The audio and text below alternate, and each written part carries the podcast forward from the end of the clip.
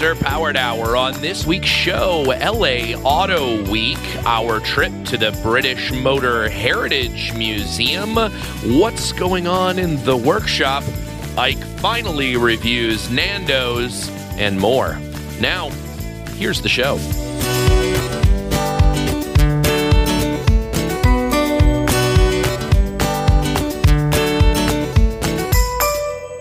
Welcome to the Underpowered Hour. I'm Stephen Barris, mild-mannered television executive by day and Land Rover collector by night. You can find out more about my cars and what we're working on at thebarriscollection.com or check us out on Instagram at The Barris Collection. I'm joined, as always, by my good friend, Ike Goss. Thank you to everyone joining us today. I'm the moldy horsehair headlining to Stephen's sculpted micro suede. I'm the slowly disintegrating interior of podcasting, Ike Goss. I own and operate Pangolin 4x4 in Springfield, Oregon, where we live and breathe Land Rovers. Check us out online on Facebook, Instagram, at Pangolin 4x4. Let's get started. All right, Ike. It's been another week, an exciting and action-packed week here in the great state of California, down here in Los Angeles. It is LA Auto Week, which is a 3-week-long endeavor, it feels like. It feels like it's a 3-month-long sometimes. But we have much ado in the world of Land Rovering here in Los Angeles, starting this past weekend, kicking off the whole week with our good friends at the Peterson Museum, Dana and the gang down there, and their involvement in something called Brit Week, which is a celebration of Britishness throughout the throughout the city. Yeah, for those of you that don't know, Dana Christinger is a fellow that works at the Peterson Auto Museum, super nice guy and Land Rover enthusiast, has a Series owner, 3, Red Series 3, I believe. Super nice guy. I talked to him pretty extensively at the Steve McQueen car show last year, and super nice guy. We like him a lot. Yeah, and he was driving Steve McQueen's XKSS car. Racing. It's a pretty good gig. If you can get paid to drive the Jaguar XKSS. And on Sunday, Cooper, my daughter, and I participated along with some friends of ours, 3 of my cars, in the Brit Week Heritage Rally Drive, which was a drive through much of Beverly Hills and the area, the Lower Wilshire area, around the Peterson Museum, and Dana was out in the XKSS on the road, now under police escort, because I think they don't really drive. I don't think they want to. You don't want to rear end that car. No, I don't think State Farm has a has a policy for $30 million race cars on the road. But anyways, it was super fun.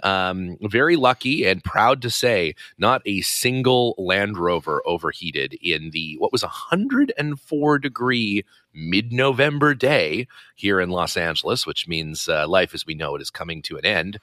So, I mean, smoke them while you got them, I guess.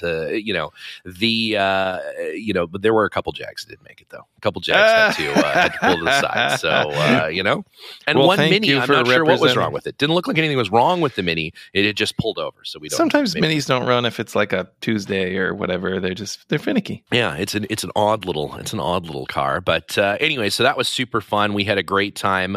The next day, Monday, then, Jaguar Land Rover had both a leadership summit, which is something new they're doing. They're trying all kinds of different angles on, having people associate with the brand and sort of do things that are more than just looking at the car and sort of that. And then an unveiling of the Range Rover, a pretty similar unveiling to that of which we witnessed in the UK.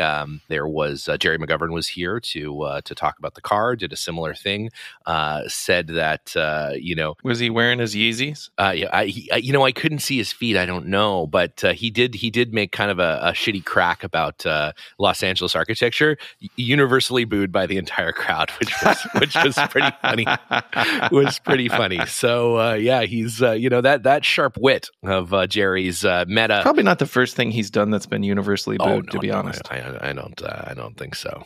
Freelander. Oh, people love it. Don't tell Phil. Don't tell Phil.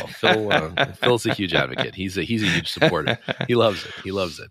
You know, those who love the Freeland. And of course, it was a great event. All the Land Rover, North America people were there.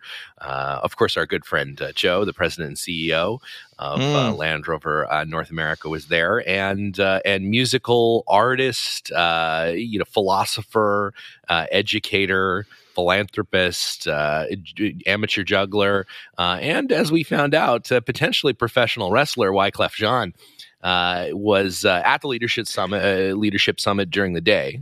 And you were there. You were a panelist. Yeah, tell us about that. It was great. My good friend Otto Bell and I had a panel with a number of other folks from YouTube, and Leonard from Land Rover, their new chief media officer, Quinn, who runs a media advertising business, sort of social media focused. We talked about technology and how technology is changing leadership and things like that. It was a great panel. We had a lot of fun, and got to spend some time with our new friend Wyclef Jean, who's a super interesting dude, and he had a great panel just sort of about his journey from Haiti to being sort of Grammy winning rap artist. He is he's won a lot of Grammys. He speaks like 5 languages. He plays all the instruments. He's a horseback archer, I'm sure. I mean, it's sort of anything you can think of. It seems as though he's in it. So it's cool. Seems like a talented dude. So what exactly happened at the leadership summit? That was there was like an after party, I'm told. Is that right? So underneath the theater, the Academy's Theater here in Los Angeles, there's like a big sort of like party kind of area. Land Rover had that all set up, did the unveiling of the Range Rover, and unfortunately later on in the evening, Wyclef decided to give Joe a piggyback, which ended in some catastrophe. As there now, I picture a piggyback as being arms around the shoulders, but this was like riding on his shoulders, right? Yeah, it was. Yeah, maybe piggyback isn't the correct definition. Again, I think in the professional wrestling world, we would call it maybe a suplex, because it he went down hard. It's like the chicken fight position, right? It was chicken fight position. Yeah, what you didn't see is that just off screen, if you've seen the TMZ video, Jerry McGovern and I are actually facing off with Wyclef. It's like a Thunderdome situation. Yeah, it got pretty wild. I'll tell you though, Jerry's got a mean right kick with those easies, So it's I feel pretty bad for Joe when Wyclef Jean is like, "Hey, get up on my shoulders." Do you tell him no? You just say, I'm sorry, I can't. Apparently he did, but Wyclef was having none of it. He's like, we're going to keep this party going. He's got a lot of energy. He's a great guy. He's got a really warm, wonderful personality. And, he just wanted to keep the party going. And he thought, what better way than by giving, hoisting the CEO Joe onto his shoulders, a little ride around the party. And to be fair, for most of it, it looked very successful until it really wasn't. Until he dumped him on his face. Yeah. Yeah. And I spoke to Joe yesterday. I saw him yesterday, and he's fine. He's doing very well. Good. He's such a nice guy. I like him a lot. He's the nicest guy in the world. And to be fair, so is Wyclef. Nicest guy. 2 extremely nice people accidentally thrown into a professional wrestling match. And, everyone was a loser in that. There can be only one. There can be only one. Yeah, so now Wyclef is the CEO of Jaguar Land Rover North America. Is that how it works? Yeah, that's how it works. Man. Yeah. He's gaining Joe's power. Yeah, exactly. You could have been the chief design officer of Land Rover, if only. But you would have to best Jerry McGovern in a chicken fight. So. Mm-hmm. I feel like I could do that. Maybe. No, he's a wily guy. He's spry. He's doesn't spry. Look spry. Doesn't look spry. It's always the little ones that surprise you. That's how they get you. So yeah. So that's what's been going on up here, or down here rather, in Los Angeles. How about up there? How are things in Oregon? What's going on in the shop? Oh man. So busy, and that's one of the reasons I couldn't make it down there. We're prepping for our good friend Nick Dimbleby of Land Rover photography fame to fly into town to see us, and we're going to do a little mini expedition out to the Black Rock Desert, and Nick's going to come with us and Our friend Steve Francis and Linus, who has been on the show, is also going to come. And we're going to take Series 1s and traverse the High Rock Canyon Trail, which is like an old wagon road that has like, it's pretty wild. You know, it's a really neat trail. It's got Indian petroglyphs and, you know, carvings from settlers in the canyon walls, and it's just a really beautiful place to go, and really a pretty remote place in North America. So I'm excited about that. And a drifter named Benny that lives in a cave out there as well. Yep. So. Yeah, so we've been prepping for that. We're taking Series 1 cars, so we're getting 3 cars ready for that. We're going to loan one to Steve and Nick, and then Lance is going to drive one, and I'm going to drive one. And so the guys are all working hard to get that stuff ready to go. And then we've got some ongoing restoration projects that we've sort of been gaining traction on.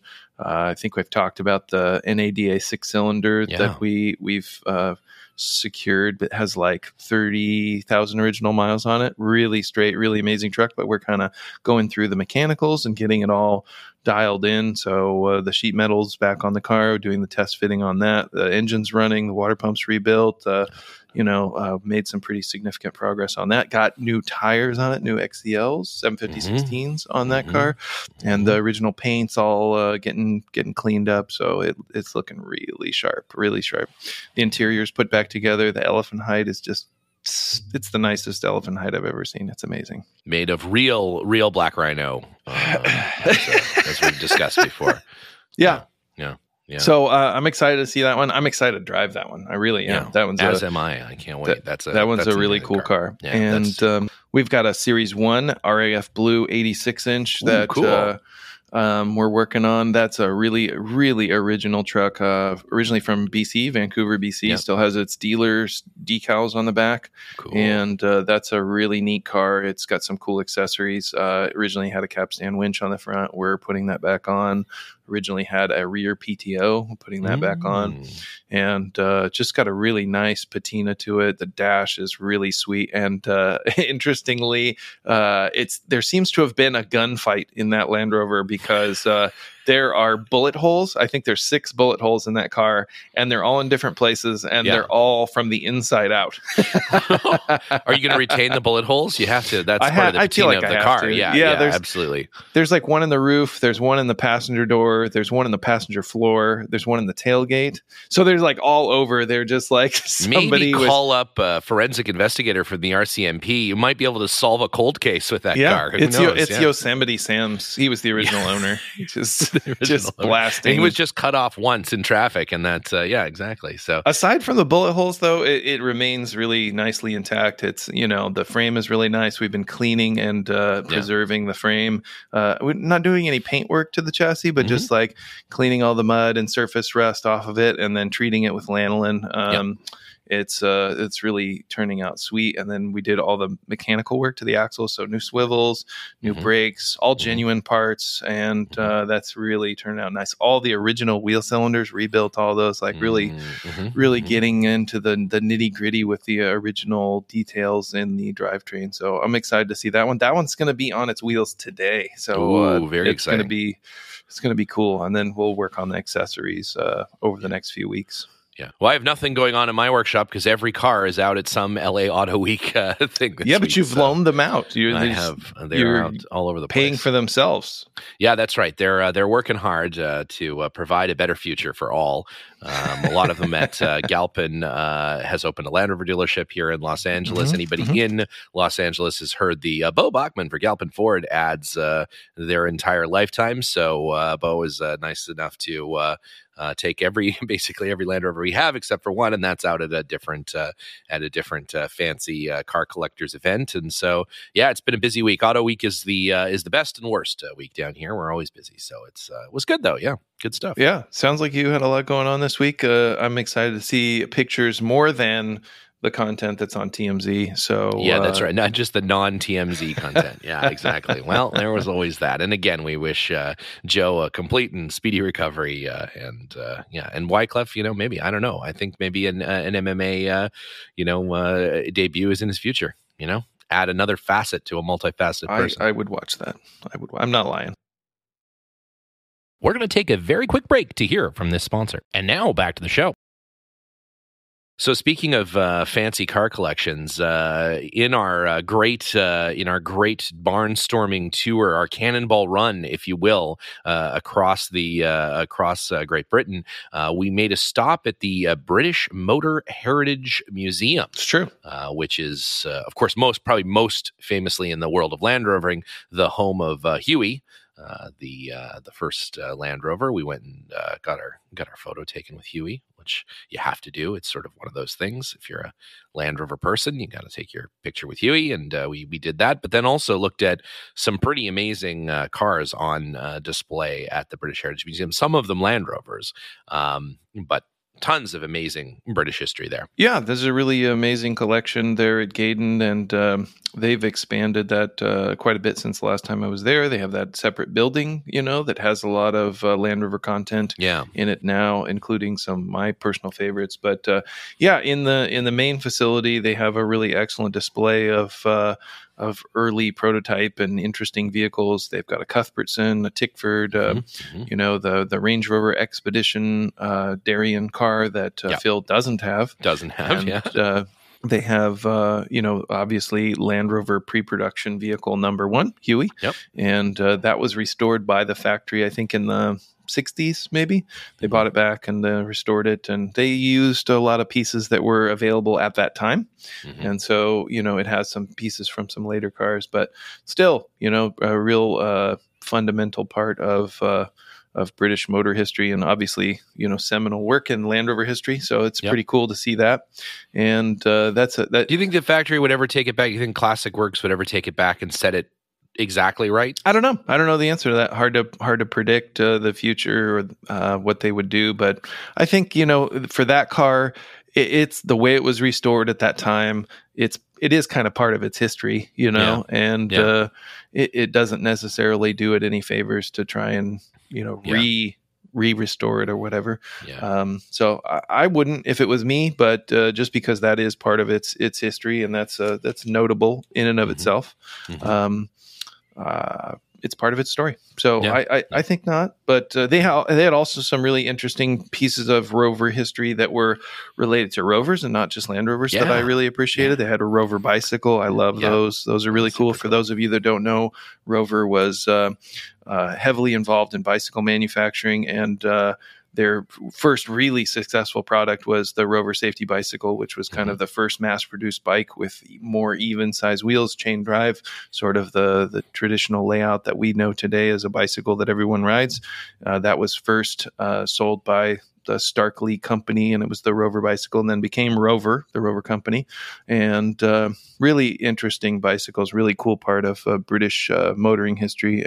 And they had a Rover motorcycle there that was really cool. Yeah, super cool, yeah. And so, when you go to Land Rover or JLR now and their collection, which, is impressive, they don't have much in the way of Rover stuff. So hardly any. I mean, they had a couple of Rover cars, but very late model Rover cars in the grand scheme of things. Nothing like the early stuff. The Gaydon had some really awesome Rover stuff. Rover. A Road Rover. I'm a big fan of. I love the Road Rover. I'm not a huge fan of the Road Rover. I like some of the details, but the overall impression is kind of like a little cartoony. Car. Yeah, it's the dumbest car. Yeah, it's a little cartoony. Yeah, it was the idea was like a shooting brake or a station wagon sort of idea, and something that's more comfortable, a little lower, but still a combination between a Land Rover and a Rover car, and the result is something that's like a Swiss Army knife. It's not really that good at anything.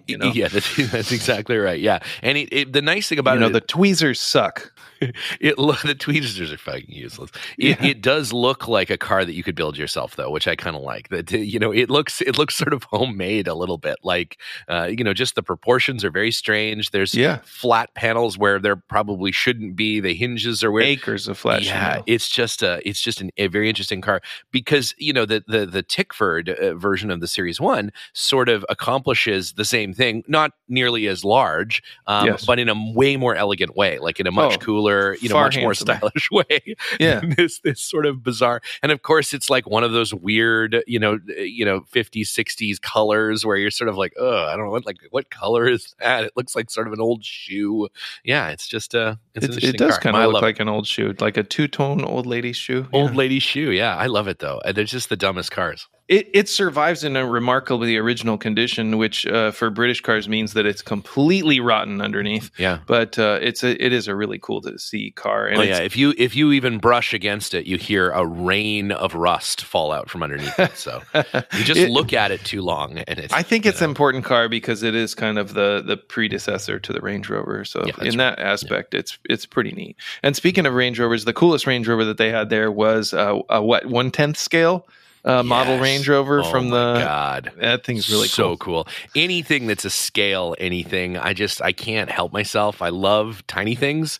Scale Range Rover, scale model of the Series 1 Queen Mobile. Yeah. They had some super cool scale models. They had a whole room of just like tiny knickknacky shit. And these are not these. I think most of these are used in the production of the vehicle, so they're like sort of a prototype of the vehicle. They're not like some guy thought it was cool, so he made a model of it. They were like factory models used in the development process. Yeah, and they are dimensionally accurate to the full size car, and so I mean I think that just makes it even better, right? That they're literally like a shrunken car. Someone has taken a huge amount of time to make sure every proportion is perfect, and the little side mirrors are the right size and everything. And I mean back before computer aided modeling and drafting and things, it was part of the process, and it's too bad. I mean they still do clay cars in car design more often than not. With a major redesign, maybe they do. But the scale models, things like that, at best, it's probably 3D printed now, which I just sort of think it takes away from, an individual sort of crafting a tiny little car. It's an incredible craft. It's like model makers for movies or model makers for production vehicles. It's becoming a dying art with CGI and computer modeling. Like there aren't people that glue balsa wood sticks together in a make a vehicle. It just doesn't happen anymore. No. Yeah. Well, some point we'll have to touch on your trip to the Leavesden Harry Potter experience to see all the bigatures that were used to film the film. We'll have to. Special. I had some side production work to do, and like an unwanted child, I dropped Ike off at the Harry Potter experience against his will. That's not true. I really wanted to go. I snuck in and got into Hagrid's coat. It was great. Yeah. So another thing that I really liked at the Gaydon Museum was the Le Mans Rover race car, which I had not previously been aware of, and this is a full-blown race car that they raced at Le Mans and were pretty successful. I think they came in eighth. They came in eighth with a Rover jet engine. So like this is an incredible like leap in technology. Like jet engines of that period were like relatively new. They were showing up in aircraft, and of course, in that period, late 50s and 60s is sort of the atomic age. You had the incorporation both in terms of aesthetic design but also technology from that development into automobiles. So they were like, well, if we're putting jets in, planes, the next thing is going to be jet engines. Gotta go into cars. A car. Yeah, and exactly Rover. Right. Rover was kind of at the forefront of that at the time. And Arthur Goddard, one of the subject of Michael Bishop's book, was involved in the very early stages of the jet car, and the Wilkes, famously the Wilkes brothers. That the jet car was one of the things that they were very passionate about. That this sort of the modern, or the fathers, if you will, of the Land Rover. They were very much into the jet car. I mean, the jet car is a neat idea. Obviously, now in today's fuel economy centric sort of thinking. The idea of a jet car is sort of crazy, as they were a bit high on fuel consumption and stuff. But back then, that nobody thought about that, and it was an interesting design. And like you said, I mean, it ran the 24 hours of Le Mans, did quite well. So many cars, especially in that experimental class, don't finish the race. I don't know what percentage it is, but it's a pretty high percentage of the experimental cars that just don't even finish. Yeah, it's really cool. It's a neat looking car, a lot of cool details. Cool. It's really impressive. We should post some pictures of that thing. But yeah, all the cars we talk about we'll be posting throughout this week on the old Instagram, so that tune into the Instagram frequently throughout the week. The other one I think is maybe worth mentioning is the Isagonius special, Alec Isagonius, who famously designed the Mini. He also developed a race car in the, it's like a 30s race car. Yeah. And it's small. I'm not sure what class or what type of racing it was developed for, but it's a very small car. It's an open wheel race car. It's entirely bare aluminum riveted construction. And it had like a very small displacement, maybe 1,000 cc. Yeah, supercharged engine. Yeah. And that thing is amazing. It looks like the Rocketeer's jetpack. I can only imagine what it sounded like. I wish I could hear it run. Just a hive of angry beasts. Just horrible. And the transmission sits like in your crotch, like your legs are fully down either side of the of the engine and drivetrain. It's amazing. There's not really a floor. There's just a place to put your feet, and it is a really cool, really neat car. It looks like a Miller race car, just like shrunken down. That's a really neat car that they have at the museum. That's worth checking out, and they seemingly campaign it at various events. I'm sure they take it to Goodwood. Yeah. And it had all kinds of Goodwood stickers and stuff, so hill climbs and that sort of thing. It's cool. It's a really neat car. And of course, Ike's favorite Land Rover, the fully kitted out, fully interior detailed Judge Dredd 101 Land Rover was there as well. We had to get Ike a picture with that. Ike refused to take his mask off to take a picture with that car, hoping that maybe you wouldn't recognize that it was him, but I think it's fairly obvious. Yeah, well, I didn't. It was to disguise the look of sheer glee on his face. I didn't get it. I didn't get a chance to spend any time alone with it, but I'm scheduling another trip back specifically for that car. And then we had an opportunity to go across the sort of parking lot to a building that I'm sure wasn't there last time you were there. It was just built the last time I was there, where Jaguar Land Rover houses a Jaguar and Land Rover sort of surplus collection, is maybe a good way to put it. It's parts of a few different collections that they've purchased over the years, plus some of the cars that they have in their sort of personal inventory, stuff that isn't kept at the Classic Works. They keep here, and downstairs is all Jaguars, fantastic, amazing Jaguars. A lot of the Bond Jaguars. That one I don't know what type it is, but it's a completely chrome Jaguar, a Jaguar with a fiber or with a transparent acrylic hood. Yeah. There's a bunch of Jaguars. Let's talk about Buttercup. But then upstairs. But upstairs is a collection of Ike's favorite Land Rovers, the Shaun the Sheep Land Rover, which I know Ike is a huge fan of. That thing is weird. That thing is the Shaun the Sheep Land Rover is one of the weirdest Land Rovers you'll ever see. It was made to resemble this Land Rover from a cartoon, and it really does. It looks like a cartoon car, but underneath it's a Series 1. It has a 2-liter engine, and the top of it has some Defender elements. I mean, it's horrific. It really is. But the Arden folks that create Shaun the Sheep and all those sort of claymation things. I mean, I think obviously they're in the UK. They have exposure to Land Rovers, and they just sort of claymated a Land Rover. But then someone took the claymated Land Rover and let's make a real Land Rover. And they ended up with this Cronenberg monster that just, when you push the horn, it just says "kill me." It's like a transporter accident. Yeah, it's horrible. It's quite the thing. And then to your point, Buttercup, the Factory Works crane truck, which is one of Ike's maybe real favorite. I mean, second to the Judge Dredd, my second favorite. Also yellow, horrible funny person. You've got a thing for yellow Land Rovers. You can't help it. It's the only one, and it just happens to be yellow. But really neat car. It's a 129-inch forward control, and it's larger in every dimension than the standard forward control. It's taller, it's wider, it has more capacity, bigger axles, bigger engine. It's a really neat car. 1,116 Michelins on it. Just a huge. huge Land Rover. I think the biggest one they ever made is really like an off-road, 5-ton truck sort of thing. And this one was a breakdown recovery vehicle for Land Rover. At least that's what I've been told of its history. I think they only made 3 examples of that car. One was a kneeling truck. The rear end had a hydraulically lowered, rear axle, so they could lower and you could drive a race car into the back of it.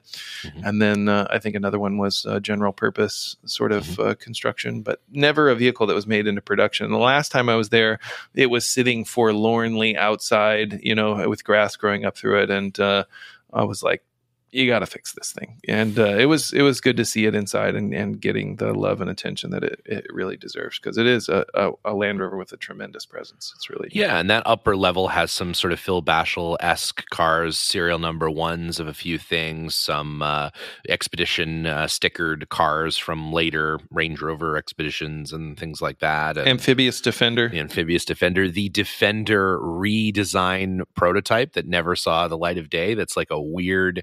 The DC 100. For those that for those who don't like the DC 100, just imagine like a 1980s lunchbox rendition of the Defender. That thing is hideous. It really makes you appreciate the modern Defender. Actually, when you look at it, could have been something like that. Kind of looks like the Shaun the Sheep Land Rover, if I'm being honest. Shaun the Sheep. The way that it's got the sort of like extra tall cab, which makes it look very Shaun the Sheep. It's kind of like they took a wax model of a Defender and just heated it up slightly, and it just kind of like everything sort of just kind of like sagged a little bit, and like the edges kind of smoothed over, the sharp corners like melted a little bit. The hood might even clamshell forward like an E-type, if I'm not mistaken. Yeah, weird choices. Very strange choice. Because every E-type owner, the first thing they tell you is the way this hood opens is the best. This is the greatest design of making it easy to work on. The E-type hood is a really cool thing if you never have to open it. Yeah, that's exactly right. Or open it on even any kind of uneven ground or anything. I loathe having to open the hood on mine. Yeah, it's the worst. Spiders and monkeys and things climb out and all that. But generally a great trip to the Heritage the Motor Heritage Museum. They have we saw their service bays where they have cars in to maintain the oil drips and things that they have. Make sure they're dripping the appropriate amount of oil on the floor. Yeah, there's a railing, and you can look over the railing and watch them working on stuff, and you can say, "Hey, righty tighty, lefty loosey." That's 10 mil. That's 10 mil. Yeah, no, it's good. It's a good time. A great if you find yourself in Gaydon, in the Midlands, it's a great trip. Lots of cool stuff. Really cool people there. Unfortunately, the records archive and things like that are still closed due to COVID, so we weren't able to go and steal pages out of the factory records. But in an upcoming trip, we certainly will do that. There was they did have an exhibit that was open that was like a pretty large exhibit, and it was like how the factory workers lived, and it was like they had a setup like their corner bar and like a cutaway of their apartment that they might have lived in, and like videos of them working and all these sorts of things. And like I heard people walk in there and be like, "Hey, there aren't any cars in here. What's going on? What the hell is this?" Yeah, it was weird. Yeah, it was. Last time I was there, that was all movie cars, which was sort of better, I guess, because it's a car museum. But it's also fun to see someone's like 1960s living room, I guess.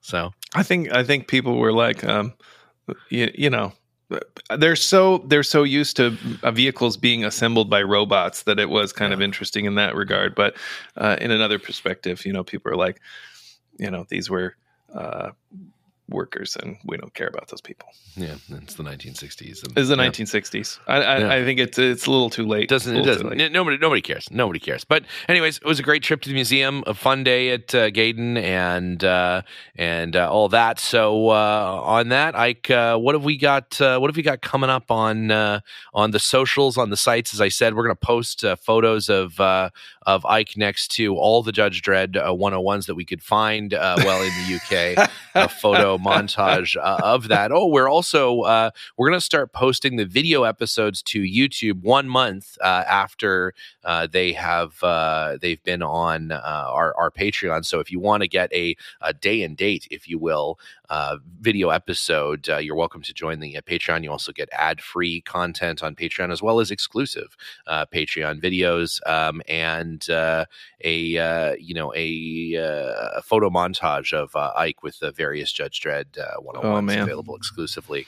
It's a slippery slope. Yeah, that's pretty good stuff. It's pretty good stuff. And of course, head on over. It's going to turn into a photo. Oh, work. Yeah. Oh, it's going to be. We're going to put something together. Head on over to the Underpowered Hour shop. We've got a sparingly few. I'm like looking under couch cushions and stuff for more special edition stickers before we completely run out of them. But we are currently in pace with demand. So go check those out. Grab yourself a beautiful notebook where you can write all of the notes. The heavy criticism on if you're to write notes about deficiencies in your Land Rover 30 pages simply isn't enough. I think it's perfect. If you write too many pages, you're going to get depressed. It's just depressing. Coasters, also beautiful Land Rover or Underpowered Hour coasters with our little Underpowered Hour logo on two, and then the little the Underpowered Rover logo on the other two, and nicely finished and all that. So you can keep your coffee table nice. You know, this is why why you can't have nice things, because you don't have a nice set of coasters. I think the Underpowered Hour breakfast cereal is coming out soon. Oh, we're going to do a tiny little Rovers. It's going to be and the marshmallows are little Land Rovers. Yeah, little Land. They're oil colored Land Rovers. Yeah, it's gonna be great. When you pour milk on it, it's just a rainbow sheen. Just a beautiful oil slick. All right. Well, and with that, unfortunately, we again ran out of time this week for Ike's review of Nando's. We promise that next week we will find the time. To get that in there. Ike is looking very forward to offering his opinion on Nando's. So again, stay tuned. We apologize to Nando's for not being able to fit them in this week. Ike, it has been a pleasure as always, and good luck with Nick Dimbleby. He is a national treasure, so please don't accidentally kill him in the desert. And we'll talk to you next week. All right. Looking forward to it.